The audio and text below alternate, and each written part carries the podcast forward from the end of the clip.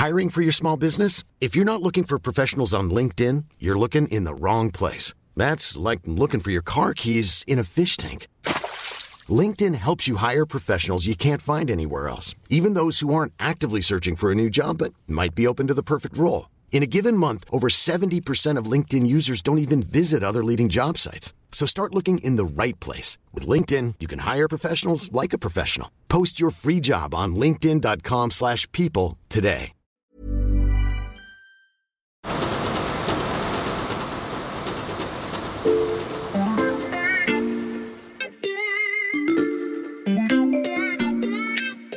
Bonjour, c'est Charlotte Baris. Bienvenue dans La Loupe, le podcast quotidien de l'Express.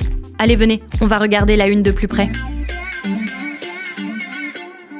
Si vous êtes un fidèle auditeur de La Loupe, vous aurez peut-être noté un changement. Habituellement, on vous propose d'aller écouter l'info de plus près. Désormais, chaque lundi, c'est la une de l'Express que nous irons regarder de plus près. Toutes les semaines, nous allons passer à la loupe le grand dossier choisi pour la couverture du magazine. Alors, on ne change pas la formule, ce sont toujours les journalistes de l'Express qui viendront nous expliquer comment une rédaction fabrique sa une, quels sont les choix qui sont faits, des thèmes abordés jusqu'au titre. J'ai d'ailleurs entre les mains le dernier numéro. Sur le papier brillant, en noir et blanc, on voit au centre Emmanuel Macron, le regard déterminé. Autour de lui, six personnalités politiques Édouard Philippe, Bruno Le Maire, Jean Castex à sa droite, Elisabeth Borne, Gérald Darmanin et Gabriel Attal côté gauche. Le titre est très court Succession, car un an après sa réélection, certains se préparent à prendre la place du président de la République en 2027, souvent parmi ses proches. Dans cet épisode de La Loupe, on prend donc le temps de décortiquer la fabrication et le contenu de ce dossier de une sur les successeurs d'Emmanuel Macron, déjà nombreux dans la course à l'héritage. Dans ces épisodes, nous allons vous faire découvrir les coulisses de la création du magazine. D'ailleurs, dans le générique, on vous a glissé le bruit des immenses rotatives qui impriment chaque numéro. Et à l'Express, l'un de ceux qui s'occupe de ces unes, c'est Serge Latil, directeur artistique. Pour comprendre comment on en arrive au journal que vous achetez en kiosque, je vais aller jusqu'à son bureau. Serge est juste ici, déjà en train de chercher des photos pour la semaine prochaine, mais ça, je ne vous en dis pas plus. Bonjour Serge. Bonjour Charlotte. Serge, j'ai déjà pu lire les articles de cette semaine et je sais donc que l'idée de ce dossier était d'évoquer la série phénomène Succession, où un puissant patriarche doit préparer l'avenir du business familial, et ça, on le voit dès le titre de ce numéro. Absolument. C'est le titre euh, du numéro, Succession. C'est un mot-clé euh, qui raconte bien euh, toute l'histoire. Mhm. il est suivi d'un sous-titre, Récit, comment Macron joue les uns contre les autres. Donc l'idée, bon, c'est de dire comment le président est aux manettes. Et ce clin d'œil à la série Succession, on le retrouve aussi dans le choix de l'image. Oui, l'idée était de s'inspirer de, la série Succession, donc avec euh, Emmanuel Macron au centre, un peu comme le patriarche, mhm. et euh, autour de lui les différents prétendants. Voilà la référence. J'ai déjà cité ce qui entourait le président sur ce montage photo, mais grâce aux précédents épisodes de La Loupe, je sais qu'on aurait pu par exemple ajouter sur cette une François Bayrou. Oui, Bayrou, puis certainement d'autres. La liste n'est pas encore close.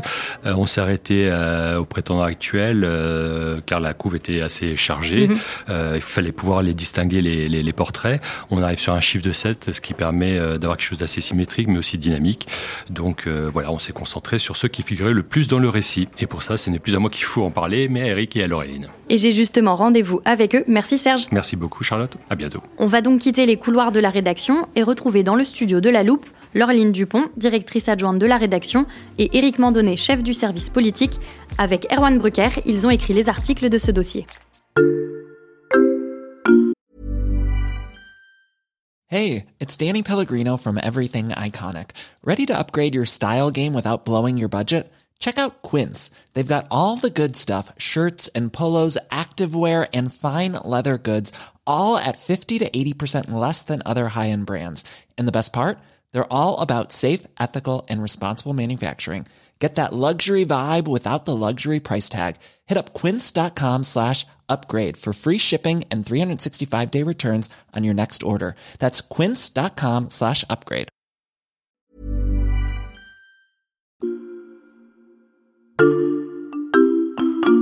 Bonjour à tous les deux. Bonjour. Bonjour Charlotte. Eric, il y a quelques mois, après une longue interview d'Edouard Philippe, tu étais justement venu nous parler de ceux qui préparent l'après-Macron.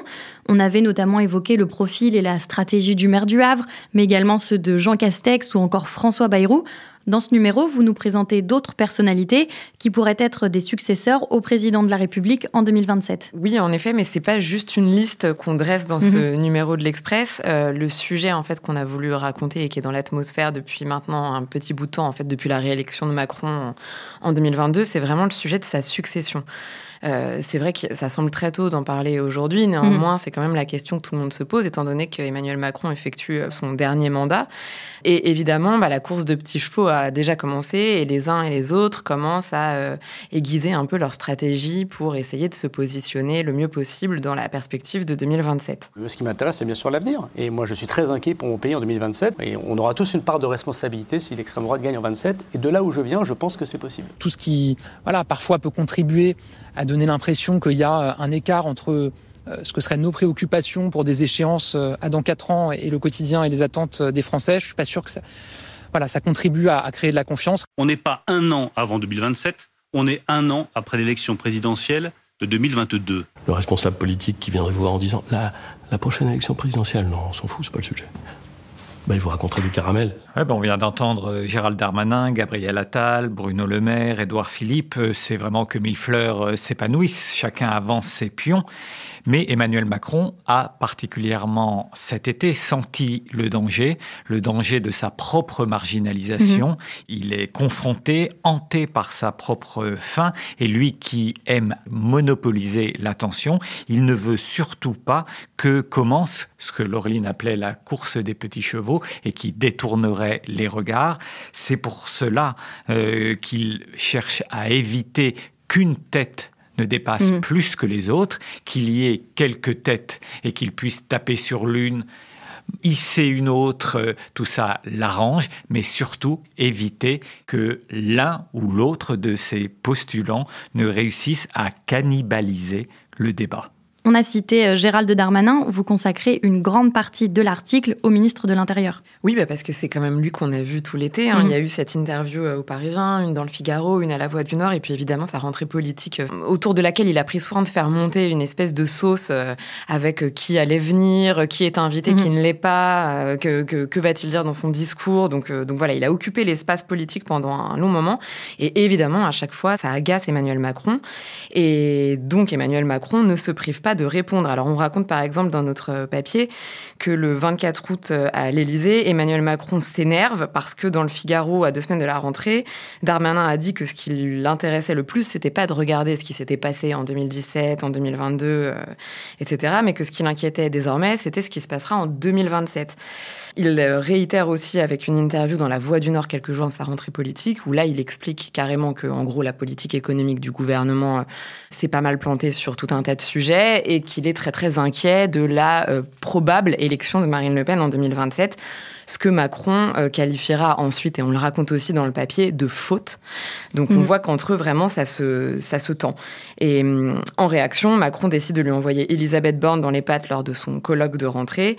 Voilà, et donc c'est toutes ces anecdotes qu'on raconte dans ce papier, et on voit bien que la figure qui se détache et qui est en surplomb, c'est évidemment celle de Macron, qui joue un peu les marionnettistes avec les uns et les autres. On comprend bien que Gérald Darmanin se pose déjà comme successeur, mais on l'a entendu dans les extraits et on peut le lire dans votre article, ce n'est pas le cas de tout le monde. Oui, il s'annonce comme successeur possible et il, euh, incarne bien le, dilemme stratégique auquel sont confrontés euh, les postulants à la succession de Macron qui appartiennent au camp de Macron. Mhm. Résumons, il y a ceux qui jouent les bons élèves, le ministre de l'Éducation, ça tombe bien, Gabriel Attal, Bruno Le Maire jusqu'à présent, cela reste vraiment dans la ligne d'Emmanuel Macron. Il y a ceux qui ont voulu très vite s'émanciper, et euh, Édouard Philippe en est le meilleur exemple, puisqu'il crée il y a maintenant longtemps son propre mouvement. Mhm.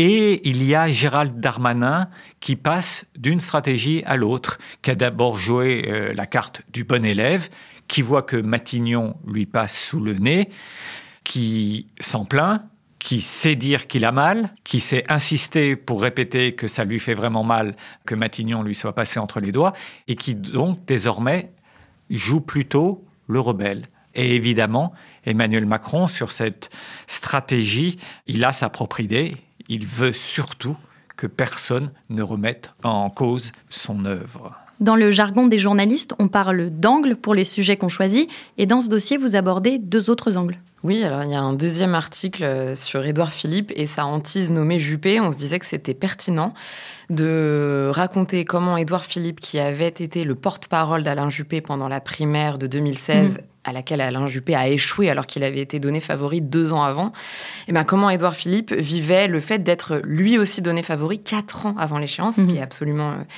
euh, un temps fabuleusement long qui lui reste encore à, parcourir jusqu'à 2027. Et donc l'idée de ce papier, c'était de raconter à la fois, euh, oui, la hantise, l'angoisse que ça lui crée, et puis peut-être aussi les enseignements qu'il aura tirés de cette expérience et, les erreurs à ne pas reproduire. Et le troisième? Le troisième papier, c'est un, papier sur euh, l'espace politique qu'a su forger Emmanuel Macron en 2017, son fameux ni droite ni gauche mmh. en même temps que devient une fois Emmanuel Macron parti? Le macronisme Est-ce que le macronisme était une simple parenthèse dans l'histoire politique ou est-ce qu'il y a une suite, un macronisme après Macron? Et ça, c'est Erwan qui essaye de voir comment cette tectonique des plaques peut évoluer après 2027. Et puisqu'on explique tout à nos auditeurs, c'est le moment de parler de L'œil de l'Express, un édito qui accompagne le dossier de Une.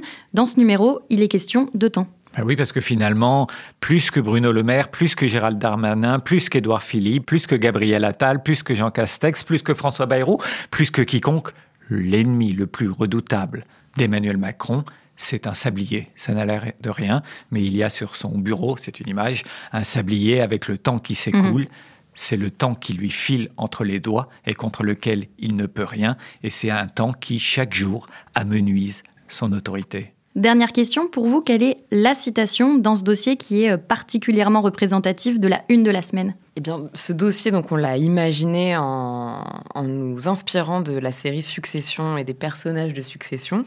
Donc, je dirais que la, phrase euh, que nous, en tout cas, on a envie de retenir, c'est euh, la formule qui est énoncée par l'un des personnages principaux de la série, qui a dit que je n'avais tué personne. Eh ben, c'est une formule qui est tout à fait, euh, qui illustre très bien notre dossier, puisque dans la série, aucun des héritiers n'a les mains propres. Et ben, c'est un peu pareil dans cette espèce de marigot politique n'aura certainement les mains propres arrivant en 2027 parce qu'il aura fallu euh, donner des coups euh, aux uns, porter les stockades à l'autre. Euh, donc voilà, cette phrase nous semblait pertinente et ces coups, justement, on les raconte en long, en large et en travers dans les articles de ce numéro. Et ils sont tous à retrouver en kiosque en ce moment ou alors sur l'express.fr où vous pourrez vous abonner pour 1 euro les deux premiers mois. Merci à tous les deux. Merci Charlotte. Merci, à bientôt. Laureline Dupont, directrice adjointe de la rédaction, et Éric Mandonnet, chef du service politique de l'Express. Pour découvrir toutes les coulisses des dossiers de une, mais aussi ne rater aucun épisode de La Loupe, pensez à nous suivre sur votre plateforme d'écoute de podcast. Pour ça, il suffit de vous rendre sur Deezer, Apple Podcast ou Podcast Addict par exemple, de taper La Loupe dans la barre de recherche et de cliquer sur S'abonner. Et si en cette rentrée vous avez un message à nous faire passer, n'hésitez pas à nous écrire un mail. Je vous rappelle l'adresse laloupe@l'express.fr. Cet épisode a été monté par Mathias Pengili et réalisé par Jules Cro. Retrouvez-nous demain pour passer un nouveau sujet à la loupe.